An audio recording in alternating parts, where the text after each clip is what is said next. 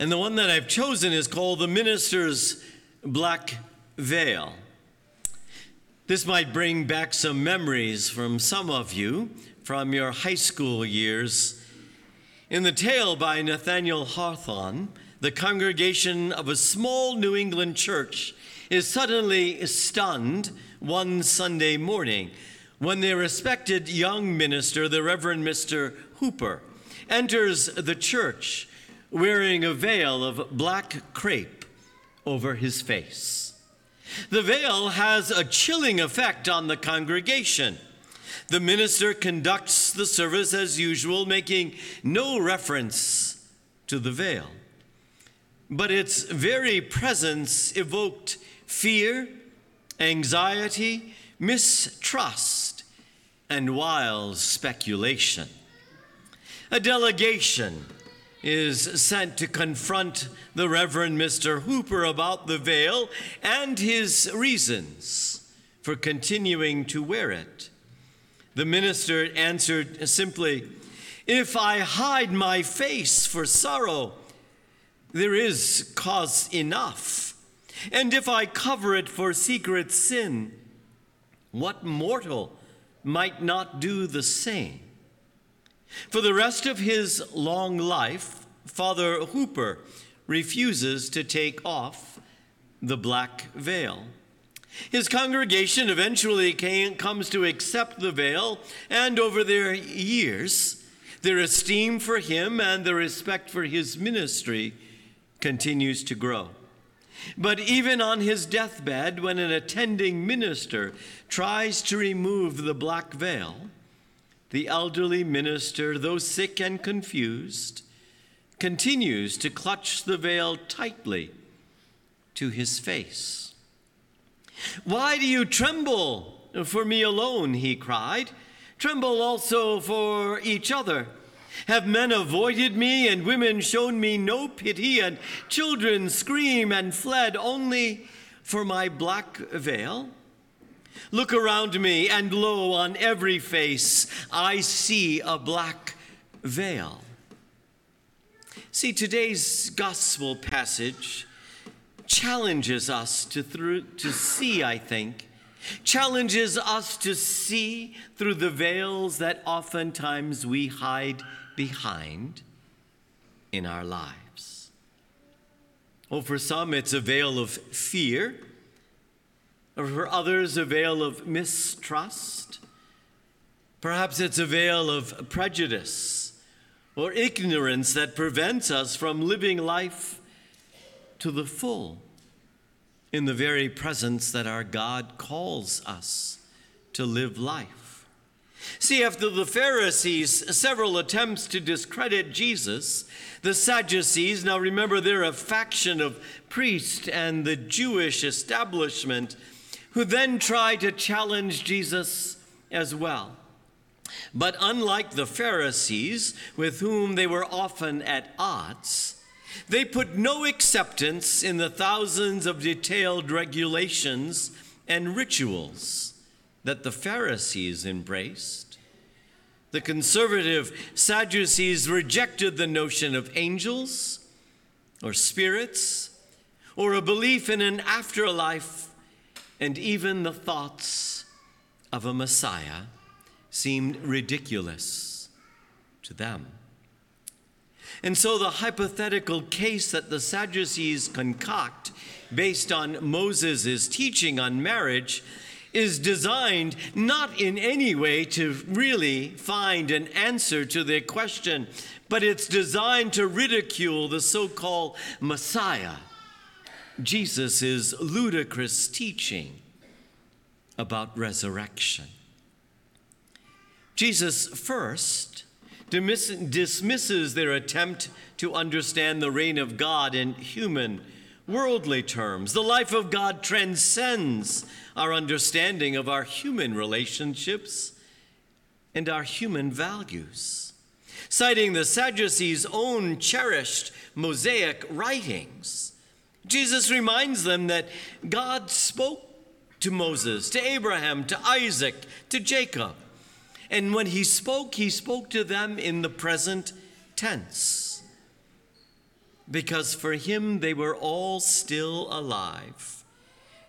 They weren't simply long lost memories. And he even says, God is not the God of the dead, but the God of the living. And Jesus comes with the promise of always living in God and with God. See, the legalistic, the literal Sadducees cannot grasp the concept of a God who hasn't come to condemn them, to punish them. For them to conceive of the God that Jesus reveals, a God of love that redeems and saves and transforms people, is beyond their imaginings. But you know, I think sometimes in our own lives we're guilty of the Sadducees' limited vision of God. We struggle to gauge God by our own standards.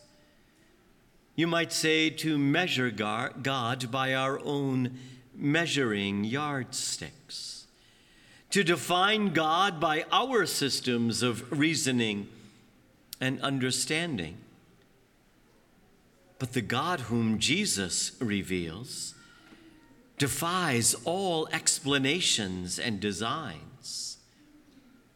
And the response that Jesus desires of his disciples and all of us is one that simply opens minds and spirits that we might in truth become who God calls us to be. See, resurrection is the promise and the hope of our faith as Catholic Christians.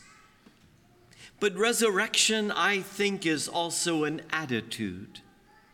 It's a perspective for approaching the decisions and the complexities of all of our own lives.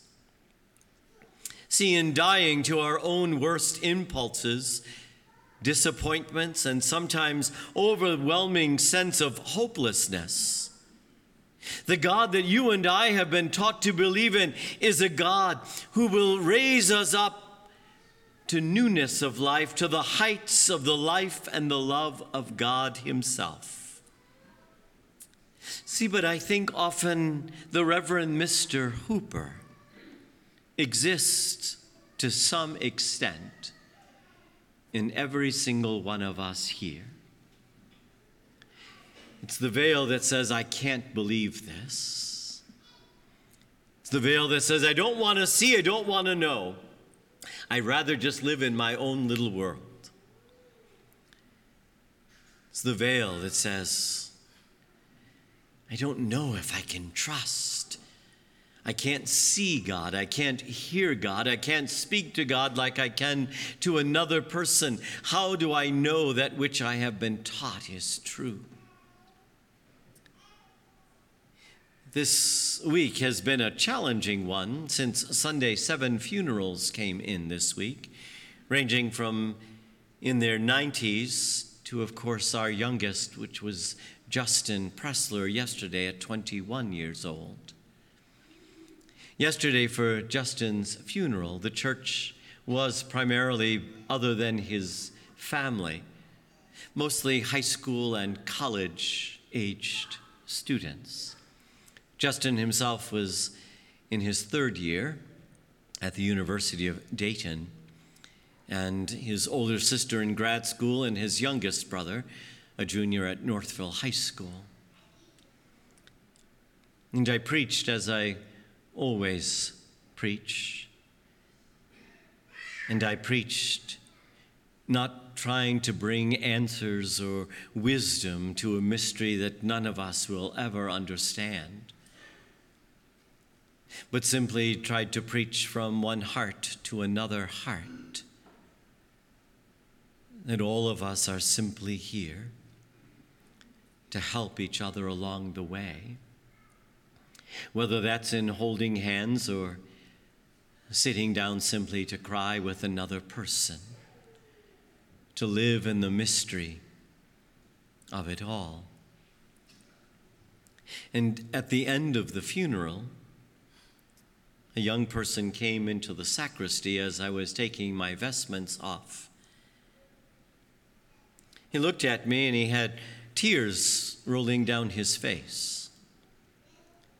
He said, You talk about all of this, you talk about that kingdom. Like somehow you believe it. You believe it to be true. I sat with the young person and simply shared that which I do believe without any hesitation and without any doubt. He looked at me and he said, I just don't know how to believe like that. And I expressed that in many ways, faith faith became real for me in my sophomore year in high school when I decided to join the hang gliding club.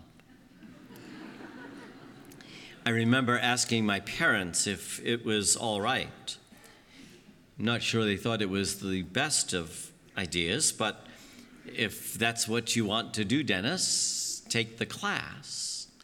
And so I did. It was being taught by a Jesuit in the high school that I went to, and on the day that we were going to strap the kite onto our back and jump off of a small mountain, I found myself at the top, looping my arms into the kite and looking down at the buildings that were all about this big. And I remember thinking to myself, What were you thinking, Denis? This has got to be the dumbest thing you have ever done. If God wanted you to fly, you would have had feathers and wings. And I just stood there on the edge of the cliff. And the young Jesuit came up behind me and said, So what's the matter? I said, I think I'm crazy. He said, Did you take the class? He knew well that I had. He was the one who had taught it. I said, I did. He said, Do you think you understand? I said, I do. He said, Do you remember how you need to land? I do. He said, So now, Denis, the choice is yours. You can take you can take the kite off your back and walk back down the hill. But for the rest of your life, you're always going to ask that question Could I have done it? Should I have done it? What would have happened if I had done it? And the young Jesuit just walked away, and I just stood there. And then I jumped. And indeed, I landed on my feet. And I felt like I had never felt before in my life. And I remember that day going home thinking, that's what faith is. It's about believing that all of the people whom I have loved and respected throughout my whole life, who shared with me what they held to be true in their hearts, I've taken it into my heart and I've believed. And yesterday, when I looked at Justin's mom and dad and his brother and his sister and his grandmother and all the young people, and said that one on that day when the God who had called and created each one of us will call us home. Justin will be waiting on the other side. And his arms will be open wide. And they'll all be a family again, but that next time there'll be no sadness and no suffering and no pain there'll only be love. So until that day, I will stand on the edge of the cliff and I will jump again and again and again. Because I don't want to walk through life with a cover of a black veil through which I see others and myself and all of life. I don't want to view my life through doubt and apprehension and rationalizations, but to believe in a God who came, who came in the form of Jesus to remove those veils once and for all the one who calls us forth from our tombs in which we wall ourselves off from one another, to offer to us the gift of faith, to believe once again. And as I walked through Rural Hills Cemetery earlier today to go by Justin's grave. As I walked, one after another were all the stones of people whose funerals I have celebrated here. The number of people to whom I spoke those words after anointing them, I'll see you on the other side. Gives me strength, gives me hope. And as I said to the young men yesterday, I do believe with every fiber of my being. God is real. And this, this is just the beginning God doesn't go back into our pasts, but offers us a future of hope.